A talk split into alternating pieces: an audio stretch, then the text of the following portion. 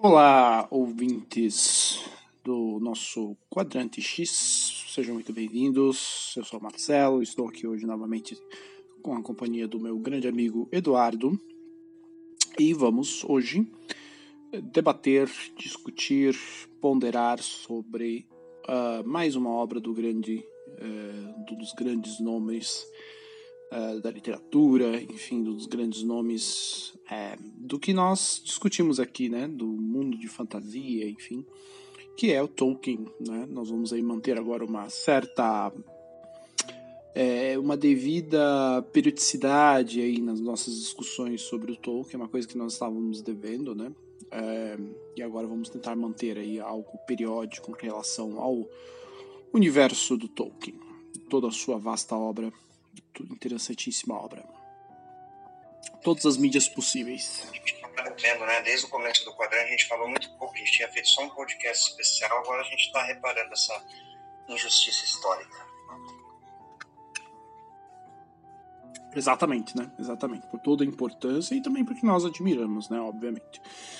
E, e sempre de uma forma crítica também, né? Vamos sempre manter aqui a discussão no mesmo nível.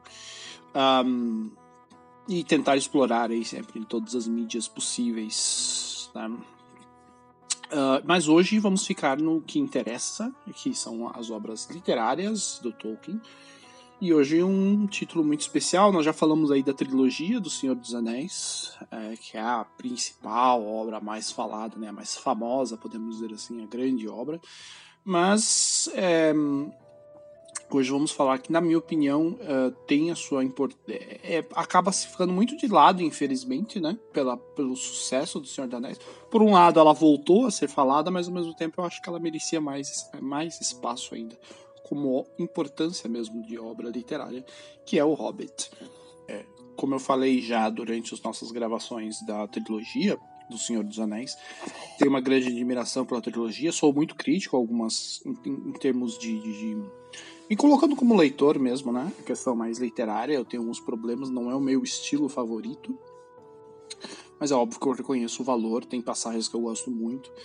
É, mas já discutimos bastante aqui a trilogia do Senhor dos Anéis, uh, mas estou usando isso para dizer que o meu livro favorito é justamente o Hobbit. É, justamente também pela questão, é, não só por ser essa é, como é que eu posso dizer? Ele tem essa maior simplicidade, obviamente, né? Pela, pelas próprias características, pelo próprio conceito, é, é, pelo próprio contexto de que essa obra foi feita. É essa questão da aventura, né? Essa como quando a gente pensa na palavra aventura, né? Ela é usada para descrever sempre é, é, essa, essa obra. É, mas esse livro, na minha opinião, ele não fala só desse personagem, né, do Hobbit que a gente é apresentado, indo para uma aventura, né? Mas ele mira muito na, na minha opinião, ele não é sobre a aventura em si, mas ele mira muito sobre a na energia em que é, é transmitido isso, a energia que nos passa em você se aventurar, em você sair de um mundo seguro, teoricamente, né, essa coisa introspectiva do Hobbit, para essa ampliação dos horizontes, né? E eu acho que é disso que fala, fala muito mais do que simplesmente se uma aventura eh, sem pensar, descabida, né? Então, é, para mim, você me passou isso, é, e você como leitor sente isso, né? É, ao ler essa, essa obra. Uh, ele pode não parecer muito.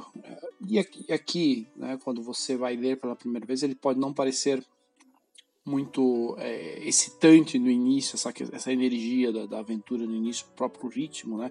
Mas assim como também no Senhor dos Anéis, a gente já falou sobre isso, um, ele vai um pouco. Uh, um pouco devagar nessa questão até chegar a esse clímax, né? É, no Hobbit, obviamente, isso também não é diferente, mas gente já é uma marca do Tolkien, né? a forma como ele vai construindo e como vai escalando, né? Uh, e aí nós, como eu falei, somos apresentados a esse, esse Hobbit, né? O Bilbo Baggins, né? que vai ser o protagonista dessa obra. É, e como eu falei, ele definitivamente a gente pode classificar ele como introvertido, né? À primeira vista. E mas daí após um tempo a gente realmente é, a gente percebe que se trata dessa, dessa saída desse universo de extrema segurança é, para essa ampliação de um cenário. Né? Uh, tem todos os elementos lá, né? Como eu falei da essa apertura fantasia, tem essa questão do elemento do suspense, né? É muito forte também, que eu gosto bastante, essa questão do desconhecido, como sempre, por mais sim, simples que seja a obra, você sente. E, e também está aqui, né? Existe muita questão de o momento que você leu esse livro. Porque uh, uma coisa é você já tendo conhecimento da trilogia do Senhor dos Anéis, você ler esse livro.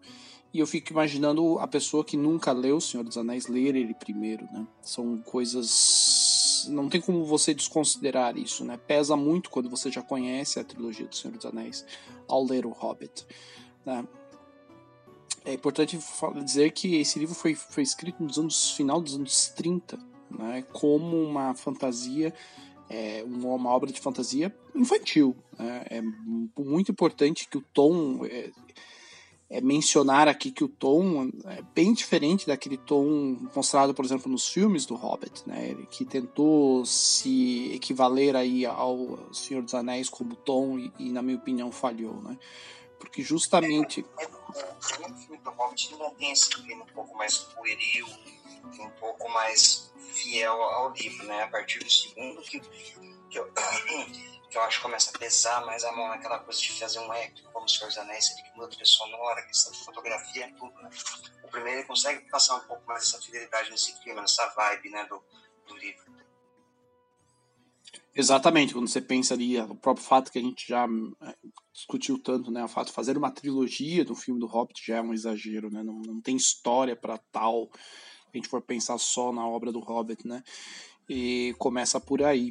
Mas é esse tom, e a gente tem que lembrar que a obra ele, ele é pensado desta forma, né, é, só lembrar a frase, né, de que há no chão, né, há no chão um buraco, né, e lá vive, né, é, in a hole in the ground there lived a hobbit, né, que é a famosa frase do original escrita, né, então por aí já começa o tom do, do, do livro, né, não tem essa grandiosidade, não tem essa questão de gigantescas batalhas, de, do fim do mundo, não, não, não é esse o tom, né, definitivamente do livro. E como eu falei, esse personagem ele odeia essa ideia de, de se aventurar. Ele prefere manter ali a vida pacata dele, a vida confortável dele na casa, lá no Shrine. Ele, ele, ele quer ter essa vida, né? Uh, até ter aquele momento do encontro com Gandalf, né? Esse personagem que já nos, como eu falei, quem já conhece o Senhor dos Anéis já conhece, né? Ele acaba sendo um personagem aí de, dessa ligação é, que é aí que é esse personagem que vai ser a ponte pro, pro Bilbo se aventurar, se juntar aí aos ao Thorin, enfim, aos seus companions lá, né, nessa expedição é, para é, como é que eu posso dizer um, expedição para pegar para si os tesouros aí desse dragão do Smog, né? Esse personagem tão importante para a obra que é o Smog, esse personagem incrível aí para toda a obra do Tolkien, né?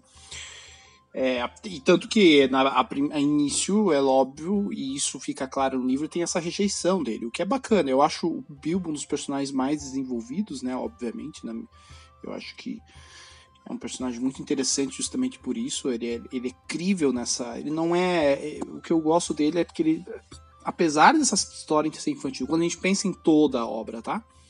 É, as trilogias do Senhor dos Anéis, o Hobbit, enfim. O Bilbo para mim me agrada mais porque ele, justamente ele sai dessa questão preta e branca, né? Ele, ele é um, um personagem com um pouco mais de complexidade quando a gente olha. É, e a princípio ele me parece muito crível nisso, porque ele rejeita a ideia de sair nessa aventura. Né? E é, mas é óbvio que para o livro acontecer e continuar, ele tem que acabar aceitando, né? Uh, e ele começa a ver um outro lado dele que ele não conhecia, né? Então é bacana que é esse outro lado dele, justamente que se mostra ao ele entrar nessa aventura. Um, e aí é quando tudo a história começa a desenvolver na aventura, assim, na jornada dele com, os, com os, a companhia ali dos anões. Uh, e aí eles encontram as demais raças, é bacana que já tem uma, uma diversidade aí, já tem uma, uma, pequena amostra desse universo que ainda não estava desenvolvido da forma que a gente conhece hoje, né? em humanos, elfos, enfim, goblins e essas outras criaturas aí que transitam nesse universo. Uh, e e a forma, eu gosto muito como é uma, uma, maneira tão. É uma simplicidade muito bonita que o Tolkien usa nesse livro, né? E para transportar o leitor para esse mundo dele de fantasia, de, de, de esse mundo fix, ficcional de fantasia, né? É, desde as ilustrações, né? a versão que eu li, a primeira, tinha umas ilustrações muito bonitas é, do, das estradas, das montanhas. É, eu não sei se foi a mesma que você leu, tinha essas ilustrações. Agora tem essa outra nova versão que eu sei que já vem esses mapinhas e tal, mas eu lembro que a primeira que eu li lá na biblioteca de uma escola é, tinha essas ilustrações já, porque tentava ser muito pro. É, eu não, não me recordo se era exatamente a versão lançada, mas era muito próximo da original. E eu tive a sorte de ter esse contato antes, né, de todo esse boom do Senhor dos Anéis. Então, mas como eu falei, eu acho que são experiências muito diferentes quando você. o momento que você lê essa obra. A gente fala tanto isso como uma obra de entrada, mas antes era a única obra, muitas vezes, que alguém pode ter conhecido, né? Justamente pela mudança de tom. E eu lembro, o meu choque justamente foi ao ler Senhor dos Anéis, algumas passagens, são essas diferenças né, que você tem. É, por um lado, é muito interessante, porque te passa justamente esse. Eu acho que funciona muito bem como esse aumento da urgência, crescimento desse universo. É muito interessante, sabe? É muito legal isso. Mas ao mesmo tempo, eu, eu imagino as pessoas que ficaram muito tempo só como o Hobbit, como única referência, sabe? Como essas pessoas que leram antes.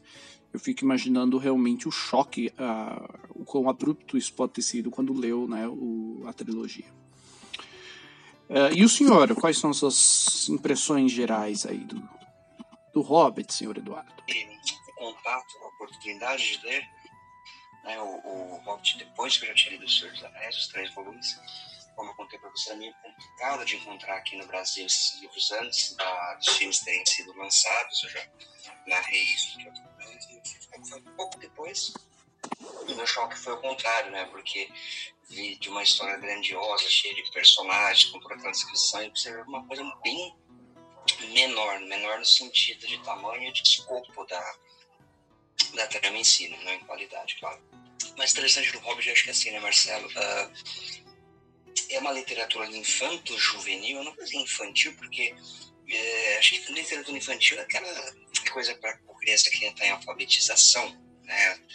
4, 5, 6 anos. Eu acho que eu colocaria como infanto-juvenil e não infantil, que é ali para um público-alvo, acho que de uns 10, 12, 13 anos até. O Hobbit, no caso, né? Não que você não possa ter mais velha para ser como nós, mas você nota que tem um tom bem mais é, simples, um tom mais é, leve na trama e faz a gente, pelo menos a mim, faz pensar no seguinte, como as coisas se imbecilizaram nos últimos anos, né? Porque, bom, não vou citar nomes aqui para não ser apedrejado, currado em praça pública, mas é, tem certas uh, franquias literárias de hoje em dia e não tão recentes assim, já é coisa do começo dos anos 2000, que você comparar aquilo, tantos, é, tudo agora é saga isso, né? Saga não sei o quê.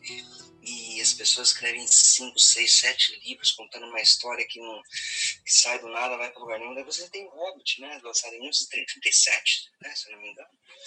Um livrinho pequeno, com uma história simples, começo, meio fim, e é para esse mesmo público-alvo, né? Só que apesar dele ser menor em tamanho, de número de páginas, coisa do tipo, ele é muito mais rico de conteúdo do que essas coisas aí que eu estou certas franquias, certas séries literárias que eu estou citando, né? Uh, isso mesmo que você falou, essa questão do, desse mundo maior, dessa energia que passa, tudo mais. A caracterização do Tolkien é muito boa, eu acho, né? Apesar de ser mais simples do que do Senhor dos Anéis, às vezes, em alguns momentos, até mais aprofundada né, em desenvolvimento de alguns personagens, situações, do que no próprio Senhor dos Anéis, que são livros grandiloquentes. Uh, outra coisa que eu acho muito, muito legal no Hobbit, estava pensando como você estava falando, é como o Tolkien tem habilidade. Nesse livro a gente nota, quando a gente acusa ele de ser prolixo no, na série do Senhor dos Anéis, a gente consegue perceber como ele consegue fazer o contrário, porque ele faz cenas curtas, cada capítulo é como se fosse um. É meio capitular, né? É meio, é meio episódico o livro. Uma pequena aventura ali do, dos personagens, seja contra as aranhas, seja no encontro deles com o Beorn, e cada capítulo, e cada um desses capítulos tem algum acontecimento interessante, algum acontecimento importante e marcante. Coisa que às vezes eu demorei muitos e muitos anos para reler o Hobbit, embora eu sempre relesse Senhor dos Anéis, mas eu me lembrava do livro praticamente inteiro, porque aquilo marcava muito. Ele conseguia criar cenas visualmente interessantes, cenas marcantes e, e, e criativas, né? E em poucas páginas, não eram capítulos grandes, é um livro pequeno. E tem uma estrutura bem de RPG, né? O Hobbit acho até mais o Senhor dos Anéis, porque você, para cada um desses capítulos, é como se fosse uma aventura ali daquela campanha que você, que você está jogando você pode reparar, depois os personagens acumulam tesouros, eles ganham XP e prosseguem para a próxima aventura é, com uma dificuldade maior. Você pode reparar que tem esse, essa estrutura, né, que foi copiada no RPG do Hobbit, mais até do que do Senhor dos Anéis. Uh, você tem ali o grupo de personagens, né, que não se divide e tudo mais. Outra coisa bem interessante é que ele deixou pontas soltas e voltando, não pontas soltas naquele sentido de hoje em dia de tudo tem que ser a saga isso, a saga aquilo. Ele deixou algumas coisas ali soltas que não comprometem o resultado da obra. Se ele não tivesse escrito mais nada, não teria ficado ruim.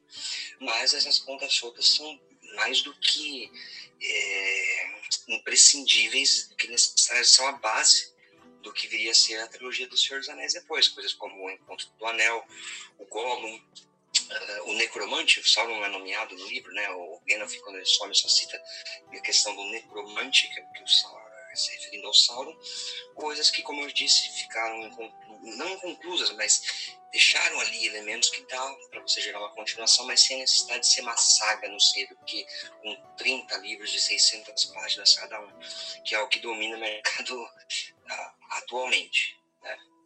É, então, acho que a simplicidade desse livro é, é o maior mérito dele. Ele não tenta ser mais do que ele é, mas ao mesmo tempo ele não é um livro estúpido, ele é um livro bem escrito, um livro criativo que é, é eficaz tanto para o público-alvo que ele teve, quanto para o leitor mais velho, sem exageros e sem rebarbas que, sabe, é, atrapalhariam ali a, a, digestão das coisas. É, é tudo ali, eu acho que está tudo certinho, sem gordura sem sobrar nada, mas também sem faltar nada. Perfeito, é, concordo. Exatamente, exatamente isso. E alguns pontos eu estava ouvindo aqui você falar, estava verificando, é, me fez lembrar também algumas outras coisas que eu queria dizer. É, essa questão que você mencionou, né, que ele é muito mais aventuresco, eu concordo totalmente. Eu sou outro ponto ele é muito mais aventura clássica, assim, do que o Senhor dos Anéis. O Senhor dos Anéis eu vejo aquela. Você tem aquela jornada, lógico, tem os aspectos de aventura, mas é muito mais focada naquela história, naquele, naquele objetivo deles ali, então dá pouco espaço, às vezes, para a questão aventuresca, né?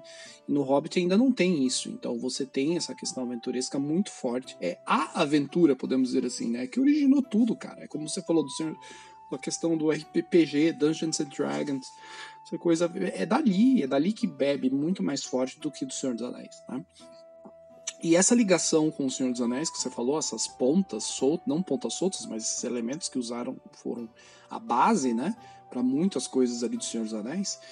É, é, lógico, a gente sabe, ele, ele tinha uma intenção quando ele escreveu isso, que era totalmente diferente depois quando ele escreveu O Senhor dos Anéis, né? Mas é, ele foi muito feliz, o Tolkien foi muito feliz em usar sabiamente o material que ele já tinha do Hobbit para o desenvolvimento desse mundo. Eu acho que esse é um outro dos grandes méritos dele, né?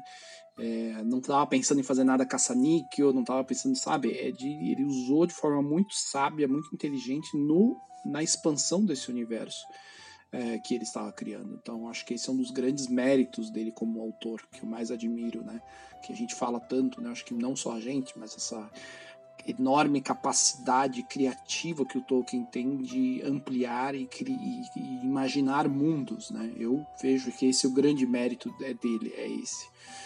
E, uh, como eu falei, né, mais do que. Eu sei que muita gente ama, admira muito o estilo de escrita dele, né? Eu, apesar de, como eu falei, de reconhecer a capacidade dele, não é o meu estilo favorito. Eu, eu sempre coloquei o grande mérito dele é, como criador, sabe? Como realmente uma pessoa criativa, pessoa de como ele imaginar, como ele imaginou esse universo e como esse universo funciona muito bem, né, na forma como ele imagina. Então, acho que isso é para mim é a grande genialidade do Tolkien, a capacidade criativa dele.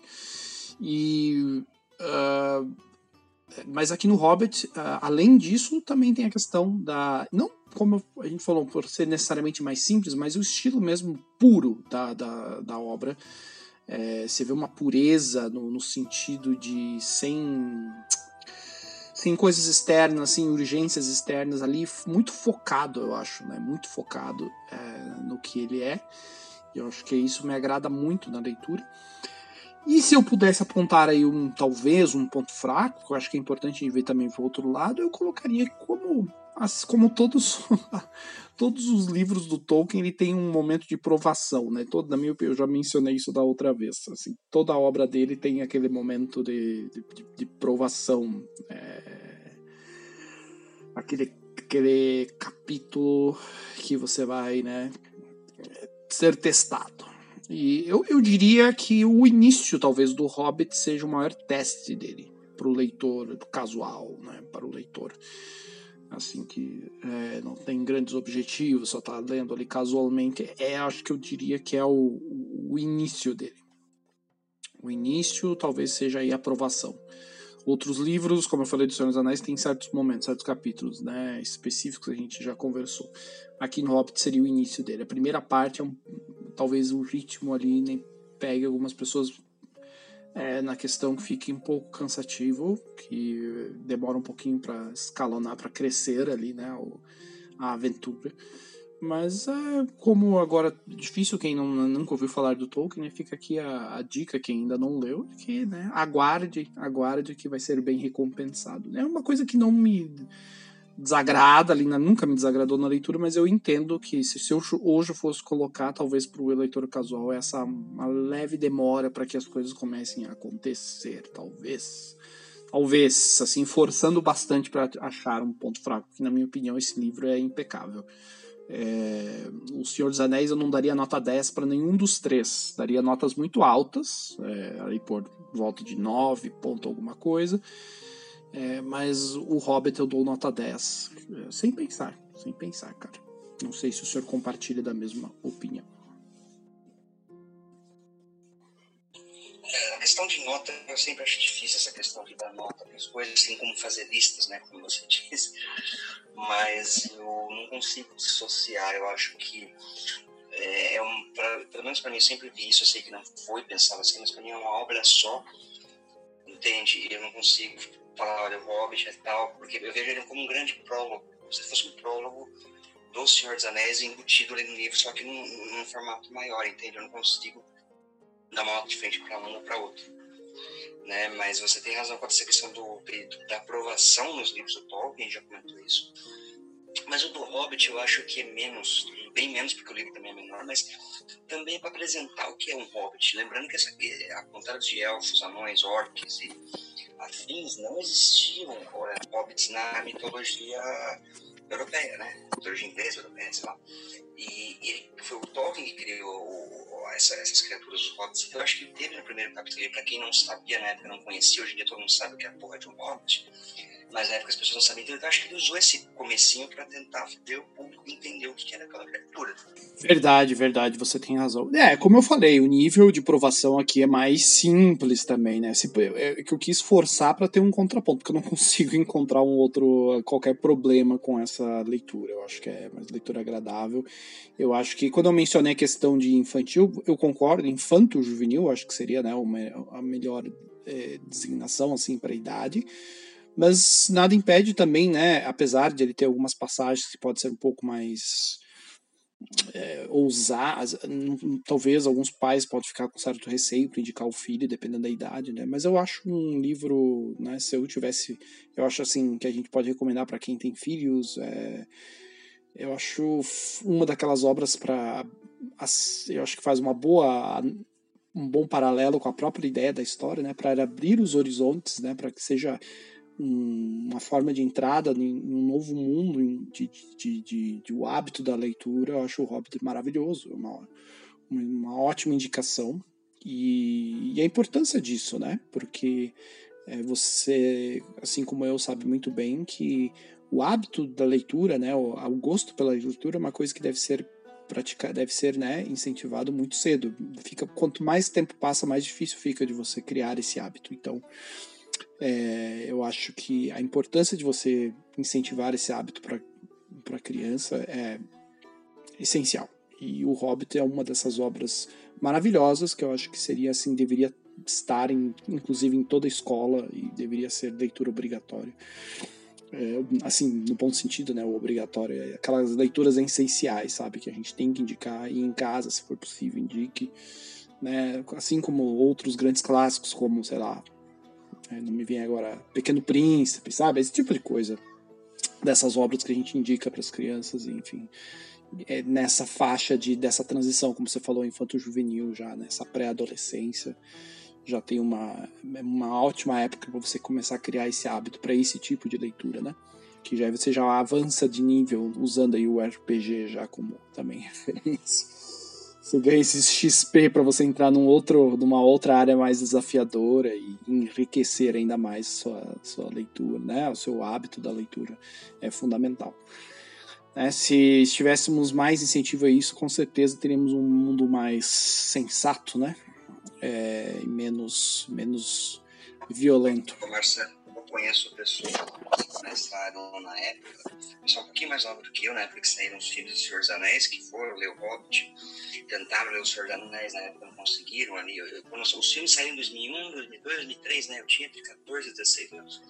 Pessoal até um pouco mais novo, ali que estava uns 10, 9, 8 anos, foi tentar ler o Senhor dos Anéis, obviamente não conseguiu, mas o Hobbit conseguiu e é, hoje em dia, a pessoa que, que lê Camões, você entendeu? A pessoa que está lendo uma coisa, já é, é como você disse, a pessoa começa a ler com 20, 25 anos, a pessoa começa a já ler na vida adulta, dificilmente vai conseguir pegar o hábito para chegar nesse, de evoluir. Eu não estou falando que, né, a gente tá, não está falando que, que O Senhor dos Anéis é ruim, mas a gente está falando de ler uma coisa complexa no sentido de, é, de estudo, de crescimento intelectual e coisas do tipo, né, ou esse hábito de leitura e pessoa que lê Camões, lê Descartes, lê esse tipo de coisa, você entendeu? Lê Kant, é, que começou ali com o Hobbit com o Senhor dos Anéis. Agora, dificilmente vejo a pessoa que começou certas né, é, franquias, séries literárias é, recentes, atuais, que sai disso porque só fica, fica refém daquilo justamente porque é uma coisa que não tem muito a oferecer. Você não, não,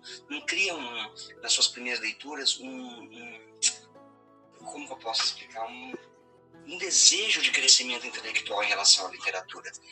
Entende? É... Acho que você entendeu. Sim, é exatamente aquela questão da energia que eu estava te falando. Como ele não é só uma aventura, mas ele passa aquela energia da aventura. Essa sensação de expansão é uma coisa inconsciente, né? E você, o hábito ajuda isso, porque você como você falou, o, o, no caso do Hobbit, pensando aqui que a pessoa nunca leu O Senhor dos Anéis, ela cria essa curiosidade, que ela está presente nos personagens, ela cria em você, justamente pela grande capacidade de escrita do Tolkien, né, em montar esse mundo. Então você fica curioso. E essa curiosidade passa para você para sua vida, entendeu? Então, quando você tem esse tipo de obra. Então, os questionamentos, enfim, a, a aventura em você ampliar os seus horizontes passa para sua vida isso, né? Então, intelectualmente falando. Então, é essa a importância né, que é de criar esse hábito. E novamente, eu não estou querendo dizer aqui que depois de uma certa idade você não vai conseguir ter o hábito da leitura. Não, é possível, claro. Mas é um processo muito mais, é, é, como é que eu posso dizer, trabalhoso, né? E que tem que ter muito mais paciência, né? Porque a pessoa é, já tem outras preocupações, a pessoa tem outras coisas é, na vida, esses problemas, e acaba afetando, né? Porque a pessoa tava, às vezes eu conheço pessoas que reclamaram disso, que ah, eu queria o hábito de leitura, mas eu às vezes pego para ler, eu tenho obrigação de ler porque para falar que eu estou lendo. Porque a pessoa acaba se atrapalhando, porque justamente a fato de leitura não ser tão presente na vida dessa pessoa desde criança, como por exemplo para mim, para você, é, na vida adulta já fica difícil a pessoa organizar aquilo. né, eu acho. É, não estou falando de de crítica, estou falando relatos assim, de pessoas que eu conheço, que eu já ouvi falar. Então, o ideal realmente é começar na infância mesmo, né? Porque isso ajuda em tudo na vida da pessoa. A pessoa vai ter um vocabulário mais rico, quando adulta, a pessoa vai ter uma capacidade de interpretação muito melhor, né? Lembrando que a gente vive num lugar de ter uma educação muito ruim, em, em, escola pública, em educação de base péssima. Então, você tendo esse diferencial de você ter uma leitura, você já tem, aprende sobre português, você já tem um vocabulário mais rico, você tem uma capacidade de interpretação de texto, né? Você é, ajuda a pessoa, posteriormente vai fazer uma faculdade, um curso superior de leitura, a pessoa já está acostumada com aquilo, a ler, a estar tá ali, a interpretar. Então, é só traz vantagens você começar o hábito da leitura infância. É como praticar um esporte, né? Tem pessoa aí que depois dos 40 anos, 45, a pessoa vai lá, tem, uma, um, tem um princípio de infarto, toma aquele susto, começa a praticar atividade física. Bom, é ótimo, mas é muito mais produtivo quando você começa a praticar esporte ainda criança. O desenvolvimento físico da pessoa, assim como os livros, o desenvolvimento intelectual. Exatamente. Eu, eu acho muito. É, faz muito sentido para mim fazer esse paralelo entre atividade física e mental, assim, porque é meio né, o hábito, os hábitos que você cria, um hábito de estudo, a disciplina, né? É, ou, por exemplo, com música, ou nosso cérebro funciona dessa forma, né? Você cria aquele hábito, no início é meio repetição, você está fazendo uma coisa meio, né? Você meio que se força algumas repetições e depois para a coisa se tornar muito mais natural. E, e aí para você ir para coisas mais complexas, enfim. Então, é, concordo, concordo com você. Desenvolvimento do, né, os músculos, né, com a questão intelectual, realmente tem, tem sim. E, e, e, essa outra parte também das obrigações que você falou faz muito sentido. É, concordo, eu, eu vejo, a gente mesmo, né, que nós já temos o hábito, eu vejo que eu mesmo tendo esse hábito de, de sempre precisar, sempre estou, essa necessidade de estar lendo algo, é, mas eu sinto que hoje eu leio muito menos do que eu lia antes, é, justamente pela questão das obrigações, né? Nós não estamos, é, nenhum de nós aqui está com a vida ganha, né? Então nós temos nossas obrigações, enfim, e difícil, né? A gente tem as coisas do dia a dia, viramos adultos agora, temos nossas vidas e Então não dá para ficar só lendo, né? A gente não tem, ah, nossa preocupação antes era ir para a escola, retornar e né, ler alguma coisa, jogar videogame, enfim. Então essas coisas mudam, né? Então infelizmente isso porque nós temos o hábito, né? Então eu, eu, a gente se mantém, mantém o hábito, mas eu, eu, pelo menos no meu caso eu percebo que se eu, se eu pudesse eu, eu estaria lendo ainda mais, né? É, se fosse só a minha vontade. Um, e aquela coisa, né? Aquele desespero que a gente sabe que a gente nunca vai, não vai conseguir ter tempo de ler tudo que a gente quer na nossa vida, né? Mesmo que a gente quisesse. Mas enfim, essa, isso aí faz parte da vida. É, mas outra coisa que você mencionou, os filmes também, eu acho importante. A gente vai ter um momento para falar dos filmes, enfim, não quero me prolongar nisso. Mas uma coisa legal do que a gente pode dizer dos filmes do Peter, né? Os filmes, enfim, do, do trilogia do Senhor dos Anéis e do Hobbit, principalmente Senhor dos Anéis, né? foi é, deu resgatar o interesse das pessoas que não tinham conhecimento dos livros. A gente sabe que já tinha uma legião de fãs, né? O Tolkien já era alguém muito famoso, né, os filmes foram feitos justamente por isso, mas era uma coisa ainda muito distante, né? Então tem toda aquela história, enfim, que a gente vai deixar para outro momento para discutir das tentativas de ser feitos filmes e tal um, já tinha esse culto, mas o legal é que resgatou e trouxe muita gente nova, né? Muita gente que não tinha o conhecimento para a leitura, né? Para os livros, seja o Hobbit, seja o Senhor dos Anéis. Então acho que isso é muito positivo, porque é um processo diferente, né? Porque às vezes a gente tem aquela sensação, aquela explosão. Hoje em dia a gente tem aqueles, esses livros infantos juvenis que ficam famosos aí, né? É, vão acabar virando filmes logo em seguida, né? Você não tem esse espaço de tempo de gerações aí que ficaram lendo aquele livro sem os filmes, né? Então foi um processo diferente. É, mas acho que foi muito positivo porque trouxe muita gente nova, muitas novas gerações foram atrás e agora estão passando isso para outras gerações. Então é, é, a gente pode colocar tem esse outro lado muito bom do, de ter sido feitos os filmes, né? É, muita gente questiona que nunca deveriam adaptar, não é, nunca vão conseguir ser fiel, mas querendo ou não, é, é, foi, é positivo para a obra literária isso nesse caso, né? Porque resgata, a gente tem mais lançamentos, outras coisas que nunca foram lançadas em alguns países, como aqui no Brasil, acabam vindo novas obras. Hoje nós temos à disposição muita coisa, né? Inclusive traduzida, o que é bacana. Né? É, melhora um pouco em relação àquela escassez que nós tínhamos né? Pelo menos eu me recordo que, cara, era o Hobbit e o Senhor dos Anéis. Era isso. Eu, não, eu pelo menos, nunca tive acesso. Antes dos filmes, eu não contei nada no podcast do Sociedade do Anel. Antes dos filmes era difícil você arrumar até o Hobbit e o Senhor dos Anéis. Era difícil você encontrar. Eu me lembro que o Silmarillion, eu tinha um colega de RPG que tinha, e tinha sido publicado acho que em 99, a primeira edição aqui no Brasil, 1999 isso eu tava lendo ali em 2000, né? Que eu comecei a ler O Senhor dos Anéis, o primeiro volume. Cara, você não tinha, e mesmo é, o que tinha aqui no Brasil era difícil você, você ter acesso. Não era, você não chegava numa livraria e tinha, em qualquer lugar, assim. Né? Mas em uma época que não existia a Amazon, que a gente não tinha essa coisa de comprar pela internet. Né? Hoje em dia eu é tanto título que saindo que eu já desisti de acompanhar. Se bobear, eles vão fazer um um, um, compêndio ali até com as listas de compra que ele fazia para casa dele publicar hoje em dia, é do jeito que tá a coisa. É, acaba saindo do controle, realmente. Mas ficando só na questão literária, mesmo original lançado por ele, hoje em dia a gente tem um cenário muito mais interessante, né? É, concordo, assim, era uma escassez, cara. Era, era o Hobbit e, e, daquele jeito, né? Você caçando bastante, não era qualquer livraria que você achava. Então, é, esse cenário é, realmente é indiscutível como melhorou, né? Em termos de opções, até tem demais, né? Como você muito bem colocou. Um, saem agora, você pode escolher os tipos de coleções que saem, né? Da trilogia do Hobbit, as edições de luxo, enfim. É, isso, isso a gente é indiscutível. Pois bem, é muito legal, Eduardo, muito legal a conversa. Eu acho que alguém pode questionar, tá, mas vocês não vão falar mais detalhes do livro, né? Eu acho que aqui, é, na minha opinião, é, eu acho que não cabe ficar dando muitos spoilers também sobre alguns detalhes da trama. Como a gente falou, acho que o principal é reforçar essa questão da, dessa pureza como aventura. Os detalhes aqui, eu acho que ficam para a gente, para quem ainda não leu, acho interessante explorar como eu coloquei, eu resumi no início, basicamente é aquilo. É uma literalmente uma aventura, uma sequência de, de quests também, como o Eduardo colocou, essa questão da, bem de RPG mesmo, né?